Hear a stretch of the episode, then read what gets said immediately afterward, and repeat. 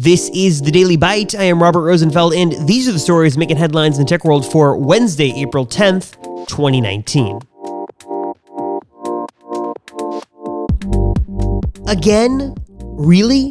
Google has once again raised the price of YouTube TV to $50 a month now. The company has added several new channels from a deal inked with Discovery Communications announced today, including HGTV, Food Network, TLC, the Travel Channel, and of course, the Discovery Channel. But the price is now substantially higher than that $35 per month price tag the service had when it originally launched, and it's now garnering some negative attention mainly because that price is now around or right about an actual price for a cable subscription. The new price goes into effect today for new customers and May 13th for existing ones. And T Mobile has officially taken the wraps off its own home TV service, which will now be called T Vision Home. The service is essentially a rebranding of Layer 3 TV, a company T Mobile acquired back in 2017, to launch what they said would be a disruptive new TV service the following year.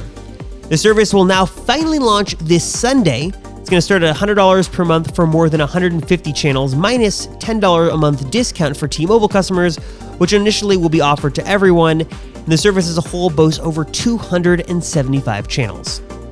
And iTunes is about to go through a bit of a breakup. New reports suggest that Apple Music, podcasts, TV, and audiobooks will be out of iTunes and out into the world into their own new iOS style apps on macOS. The move makes sense as Apple just announced their new and existing TV content will live in the new Apple TV app along with movies, and iTunes has gotten a little bit cluttered over the years. For links to today's stories, ways to support the show, and a whole lot more, visit robistech.com slash dailybyte.